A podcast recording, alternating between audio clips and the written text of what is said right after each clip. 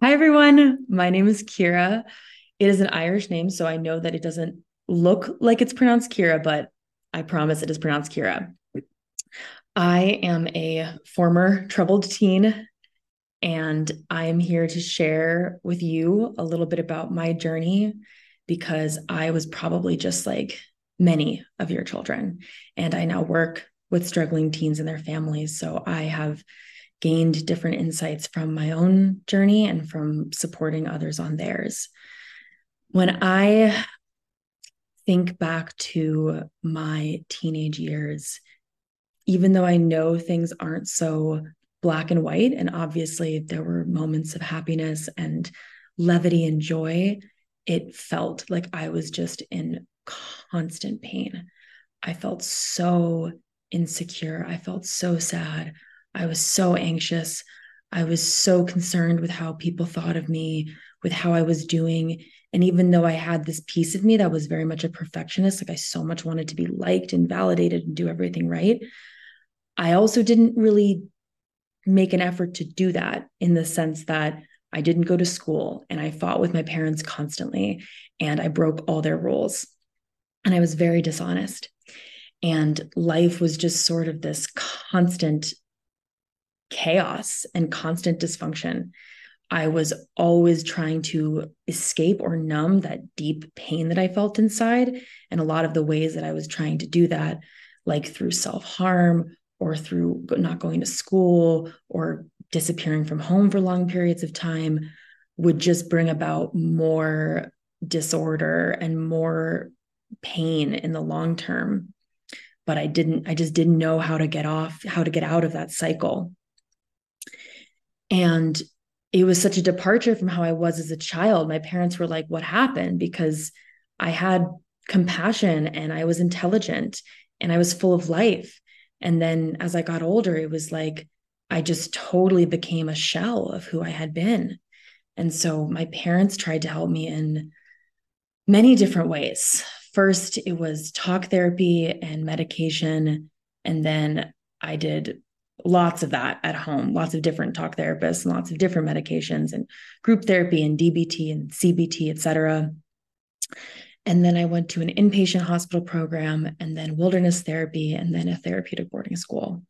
So I was in several different treatment environments and I learned a lot from being in those environments as a patient and also as an observer from seeing how people around me behaved and reacted and responded to different interventions and different strategies.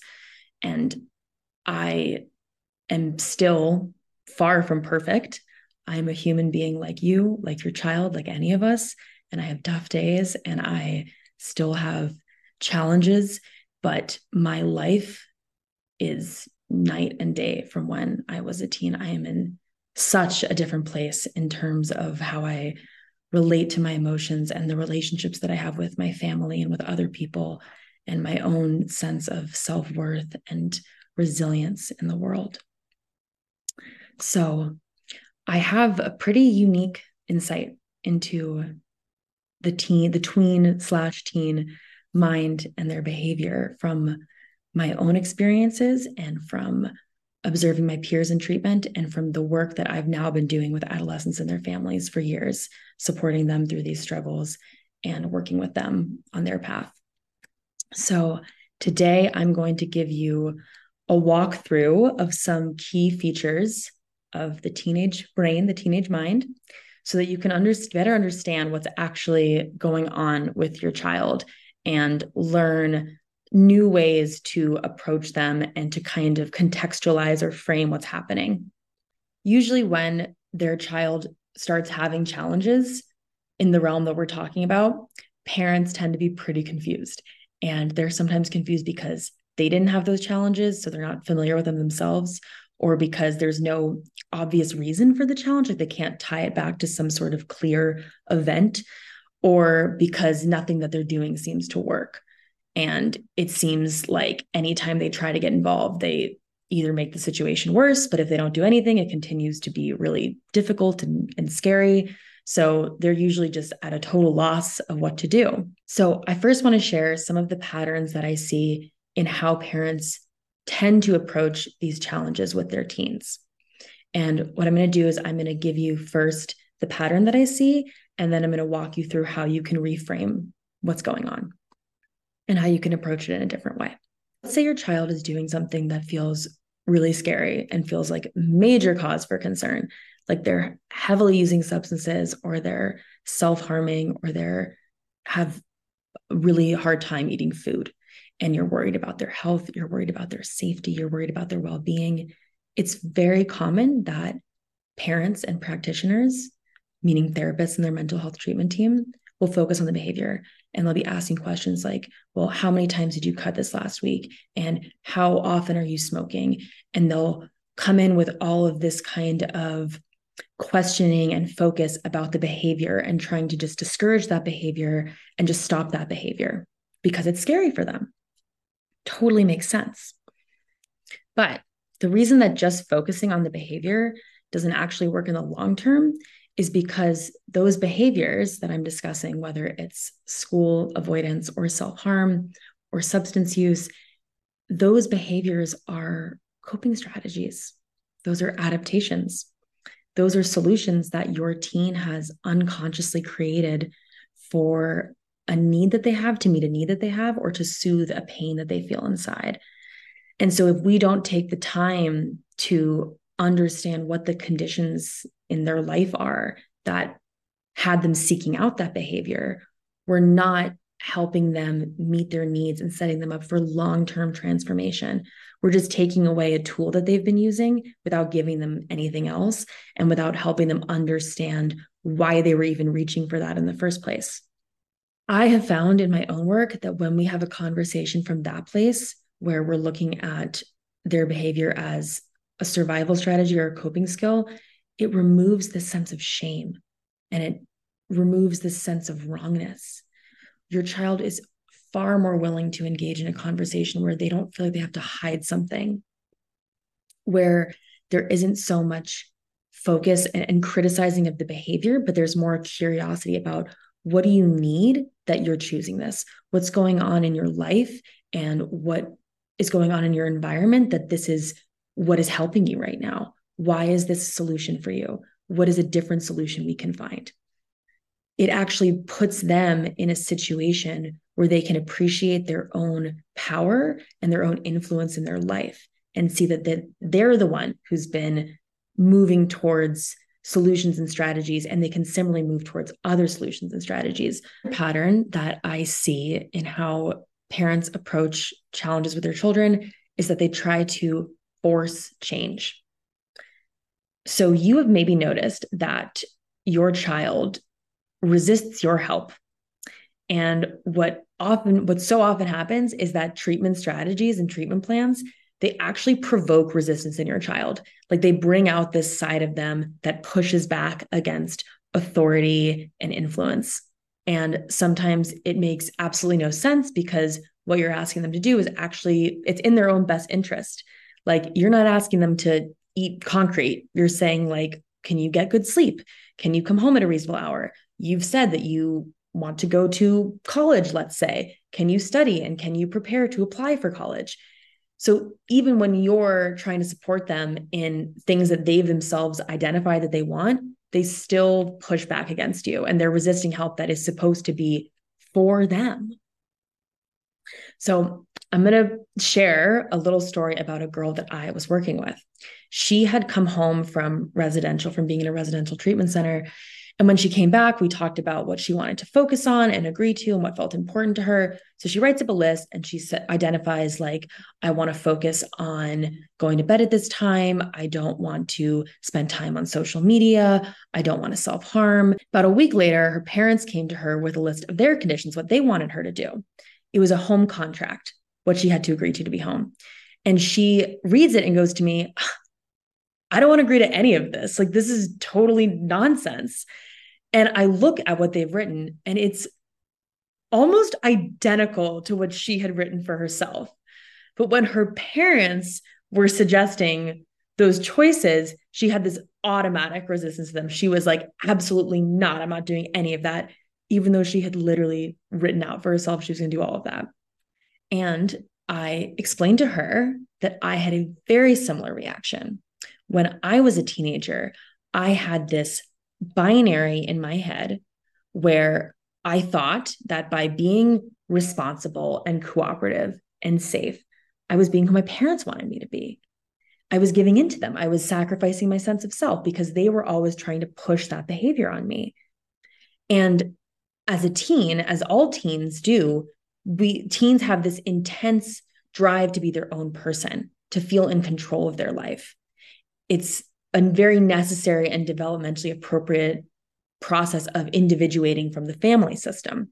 Control came at the expense of my safety, my success, my health. Teenagers are trying to find their independence. I was trying to find my independence. This girl that I worked with was trying to find her independence. And for teenagers, that's often their highest priority. So if they think that by being well and healing, they're sacrificing their autonomy, they won't do it. The challenge is that teenagers often only know independence and autonomy through self destruction. That's the only way that they know how to feel in control. The trick is that anyone working with them and supporting them needs to be their ally and get them on their own side for healing so that they're not believing that the only way for them to to feel in control of their life is by destroying it. Real maturity and growth came for me when i was making decisions that were in service to my best interest and that they were actually thoughtful and they weren't just in response to this automatic reaction and pushback. I was actually thinking about what is best for me and the people i love. So of course when your child is having a big response and emotional experience you're going to have one as well. You're a human being. You're affected by what's happening around you. And especially if it's your own child, it is so natural that their emotional condition is going to have an impact on yours. And your job as they're going through all of this is to not get in the pit with them. Her desire to help me feel validated, I think sometimes my mom sort of endorsed some of my negative self perception. And that made me feel more certain that something was wrong with me because she was so focused on trying to fix the situation and remedy the situation that it confirmed for me oh something is very wrong here. Something is wrong with me. So what i often say to parents is don't get in the pit with them. You are of course going to have your own fears about the situation and your own reaction to the situation but when you are interacting with your teen you have to project certainty when they are totally spiraling out and freaking out about a situation, you find your center and your calm. They are not looking for you to have the perfect solution. They are not looking for you to have all the answers. They are just looking to you for some sense of certainty that things are going to be okay. The value is not in having the right words or knowing what to say. The value is in being there and being present. You don't need to do know the right thing to do instantly, what they most need is that sense of certainty that things will be okay, even when you don't feel that they will be. Even when you don't feel like they will be, find that within yourself. Find that faith that they're going to be okay and project that to your child. That said, while I do encourage you to not get in the pit with them, it is still so valuable and healing for your children when you witness them in their pain, when you see and acknowledge what they're going through and what they're feeling. A lot of times, parents really want to fix the situation. So, if your child comes home and they're crying about being left out by a friend group, you might want to remind them about their other friends, or you might want to reassure them that they'll make more friends later in life. Or sometimes parents are more prone to go a tough love route and say, like, hey, like that's life. Like it happens. You can't let it get you down. And both of these are coming from a place of wanting to make your child feel better by either trying to point them towards a more positive frame or using the situation to empower them and build their strength. But your child usually just wants to be heard for a bit. Those other things, those lessons, they can come later. There's a time for that too. But when your child is coming to you in pain, it is so meaningful to just listen and be present. Unconditional love is not about having all the answers. It is just about being there no matter what. So, you have probably heard of terms like the black sheep or the golden child. And these exist because of patterns that happen in families, which is families tend to fall into certain roles in their own system. And what, especially when there's like repeated chaos and discord, we start to label family members in certain roles. Like this one is the problem, and this one is the rescuer, and this one is the victim. And it's so important that you understand what that broader system at play is within your family. Because what happens is we start to expect certain behavior and we can actually reinforce it without intending to. I definitely felt like my family saw me as the problem child. And I get it. I gave them a lot of reason to see me that way. There were many choices that I made and ways that I behaved that you could say earn me that label. But I also felt limited by it because there were times where I wanted to be received as someone who was trustworthy or be seen as someone who was reliable and i could feel that they just didn't they just didn't see me that way and while i definitely had to demonstrate that i could be that way there also would have been a huge degree of of encouragement i would have felt if i could sense that they were holding room for me to be that way and they were willing to see the bigger picture of who I was and hold space for all of that. People feel how you feel towards them. And if you see your child as dishonest and disobedient and dysfunctional, they're going to internalize that in some way. And as I said, I know that when your child has exhibited behavior that has led you to the, that perception, it can maybe feel like you're ignoring your experience or trying to erase history by pretending that you shouldn't be worried or shouldn't feel that way. So you can have those feelings and fears, but you also have to have this faith that things can be different, faith that your child can heal and that they can change and that they are capable because they can 100% feel that too.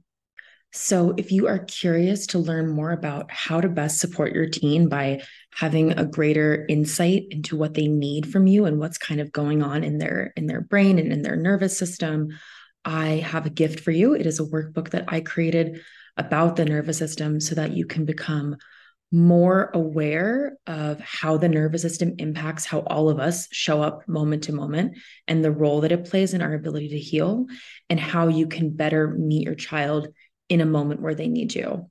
For example, a lot of times, as I've spoken to parents, don't know what to do when their kid is like totally spiraling or when they're spiraling. And so there are some tools and some insights in this for you that will hopefully help you know what to do in those really challenging moments where things are really, really intense. And then also beyond that in the moments that are sort of in between the, the intense ones.